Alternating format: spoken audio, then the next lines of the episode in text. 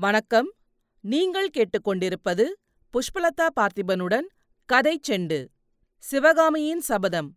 எழுதியவர் கல்கி கிருஷ்ணமூர்த்தி. பாகம் இரண்டு. காஞ்சி முற்றுகை. அத்தியாயம் ஐம்பத்தி நான்கு சபை கலைந்தது. சபா மண்டபத்தில் ஏற்பட்ட கிளர்ச்சி ஒருவாறு அடங்கி சற்று அமைதி ஏற்பட்டதும் மகேந்திர பல்லவர் மேலும் தொடர்ந்து கூறலானார். சபையோர்களே நீங்கள் சொல்கிறபடி பல்லவ சாம்ராஜ்யம் என் ஒருவனையே நம்பியிருப்பதாக நான் ஒத்துக்கொள்ளவில்லை.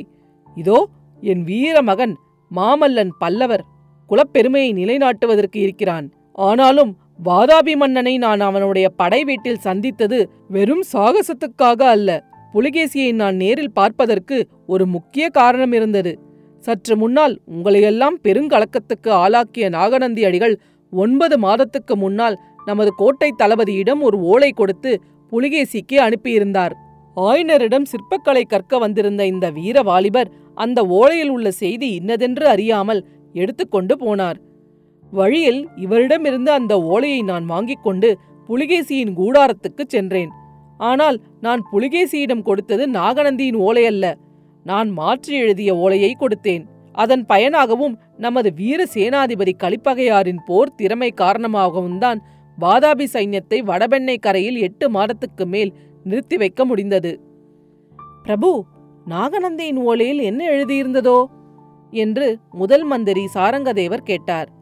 காஞ்சி நகரைப் போன்ற பாதுகாப்பற்ற நகரம் வேறு இருக்க முடியாதென்றும் வாதாபி சைன்யம் வழியில் எங்கும் தங்காமல் நேரே காஞ்சிக்கு வந்து சேர வேண்டும் என்றும் மூன்றே நாளில் காஞ்சியை பிடித்து விடலாம் என்றும் எழுதியிருந்தது.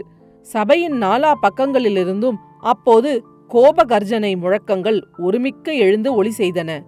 சக்கரவர்த்தி கையமர்த்தி கூறினார் நாகநந்தி அச்சமயம் எழுதியிருந்தது முற்றும் உண்மை. அப்போது வாதாபியின் பெரும் சைன்யம் நேரே காஞ்சிக்கு வந்திருந்தால் மூன்று நாளைக்கு மேல் நாம் எதிர்த்து நின்றிருக்க முடியாது. சலுக்கரின் பதினையாயிரம் போர் யானைகளிலே ஒரு பதினைந்து யானைகள் நமது கோட்டை கதவுகளையெல்லாம் தகர்த்தெறிந்திருக்கும். அப்போது வைஜெயந்தி பட்டணத்துக்கு நேர்ந்த கதி காஞ்சிக்கும் நேர்ந்திருக்கும். சபையோர்களே கதம்பகுல மன்னர்கள் வாழையடி வாழையாக வாழ்ந்து அரசு செலுத்திய வைஜெயந்தி பட்டணம் இருந்த இடத்திலே இப்போது கரியும் சாம்பலும் மேழிட்டிருப்பது உங்களுக்கு தெரியுமல்லவா? சபையில் மறுபடியும் வியப்பொலிகளும் இரக்க குரல்களும் எழுந்தன. மகேந்திர பல்லவர் மீண்டும் தொடர்ந்து சொன்னார் இந்த காஞ்சி மாநகரம் உலகம் உய்ய அவதரித்த புத்த பகவானுடைய காலத்திலிருந்து ஆயிரம் வருஷமாக சீரும் சிறப்பும் பெற்று விளங்குகிறது. கல்வியிற்கரையில்லாத காஞ்சி மாநகரம் என்று நமது புலவர் பெருமான் திருநாவுக்கரசரால் பாடப்பெற்ற இந்த திருநகரின் புகழானது சீன தேசம் சாவகத்தீவு யவனர் நாடு ரோமாபுரி ஆகிய தூர தூர தேசங்களிலெல்லாம் நெடுங்காலமாக பரவியிருக்கிறது. இப்பேற்பட்ட நகரம் என்னுடைய காலத்தில் அழிந்தது என்னும் அபகீர்த்தியை நான் அடைய விரும்பவில்லை. இந்த காஞ்சி நகரை பாதுகாப்பதுதான் என்னுடைய முதற் கடமை.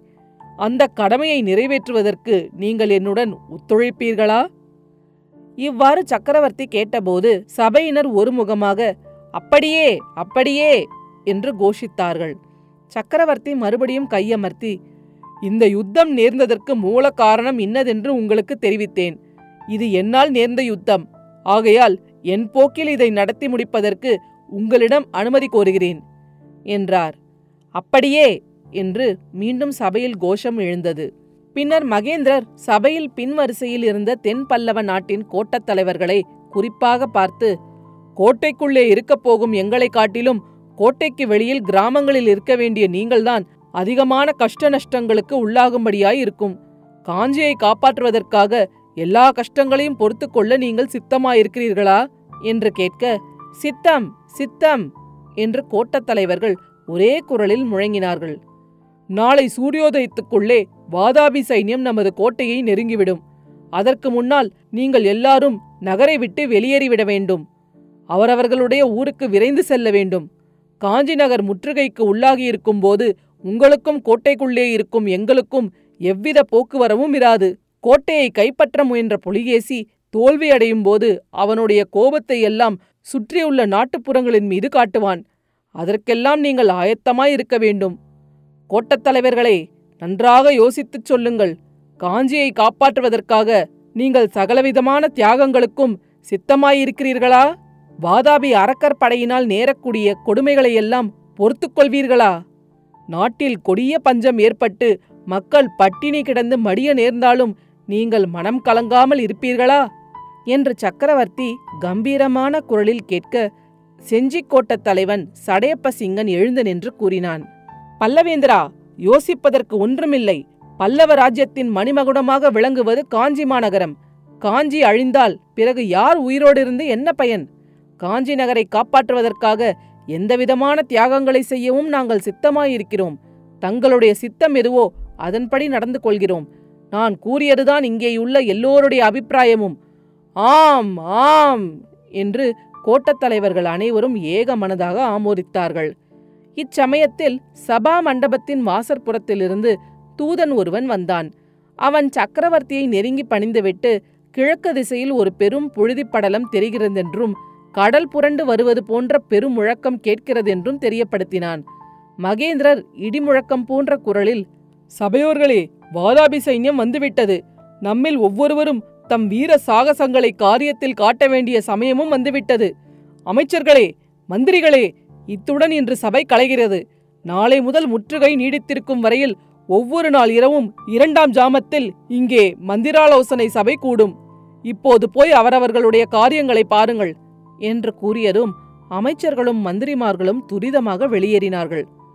கோட்டத் தலைவர்களே நீங்கள் சற்று முன் கொடுத்த வாக்குறுதியினால் மிக்க சந்தோஷமடைந்தேன் அந்த வாக்குறுதியை மட்டும் நீங்கள் நிறைவேற்றி வைத்தால் புலிகேசியை கட்டாயம் வென்று ஜெயக்கொடி நாட்டுவேன் என்று கூறி தளபதி பரஞ்சோதியை பார்த்து தளபதி இவர்களை தெற்கு கோட்டை வாசலுக்கு அழைத்துக் கொண்டு போங்கள்.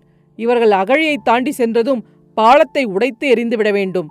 மற்றபடி கோட்டை பாதுகாப்பு சம்பந்தமாக நாம் தீர்மானித்தபடி காரியங்களை செய்வீர்கள் அல்லவா? என்று கேட்க ஆம் பிரபு தெற்கு வாசலைத் தவிர மற்ற மூன்று வாசல்களையும் முழுதும் அடைத்தாகிவிட்டது. பாலங்களையும் தகர்த்தாகிவிட்டது.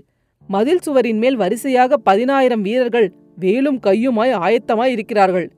என்றார் தளபதி பரஞ்சோதி. பரஞ்சோதியும் கோட்டத் தலைவர்களும் சென்ற பிறகு சபா மண்டபத்தில் சக்கரவர்த்தியும் மாமல்லரும் மட்டும் தனித்திருந்தார்கள். மாமல்லரின் முகம் உற்சாகமின்றி வாட்டமுற்றிருந்தது. சக்கரவர்த்தி மாமல்லர் அருகிலே சென்று அவருடைய தோளின் மீது கையை வைத்து மாமல்லா இந்த யுத்தத்தை என் போக்கிலேயே நடத்த எனக்கு நீயும் அனுமதி கொடுக்கிறாய் அல்லவா? என்று கேட்டார். அப்பா என்னை ஏன் கேட்கிறீர்கள்? உங்கள் விருப்பம் எதுவோ அதுவே எனக்கும் சம்மதம். என்றார் மாமல்லர். சந்தோஷம் குமாரா அரண்மனைக்கு போய் உன் தாயாரிடம் நான் பத்திரமாய் வந்து சேர்ந்து விட்டதை சொல்லு. பொழுது விடுவதற்குள் இன்னும் ஒரு முக்கியமான காரியம் நான் செய்ய வேண்டியிருக்கிறது. அதையும் முடித்துவிட்டு அரண்மனைக்கு வந்து சேருகிறேன் என்று கூற மாமல்லர் அந்தப்புறத்தை நோக்கி சென்றார்.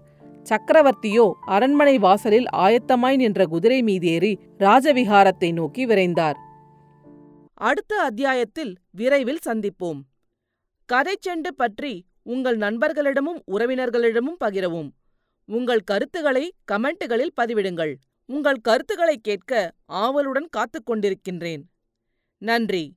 நீங்கள் கேட்டுக்கொண்டிருப்பது புஷ்பலதா பார்த்திபனுடன் கதை செண்டு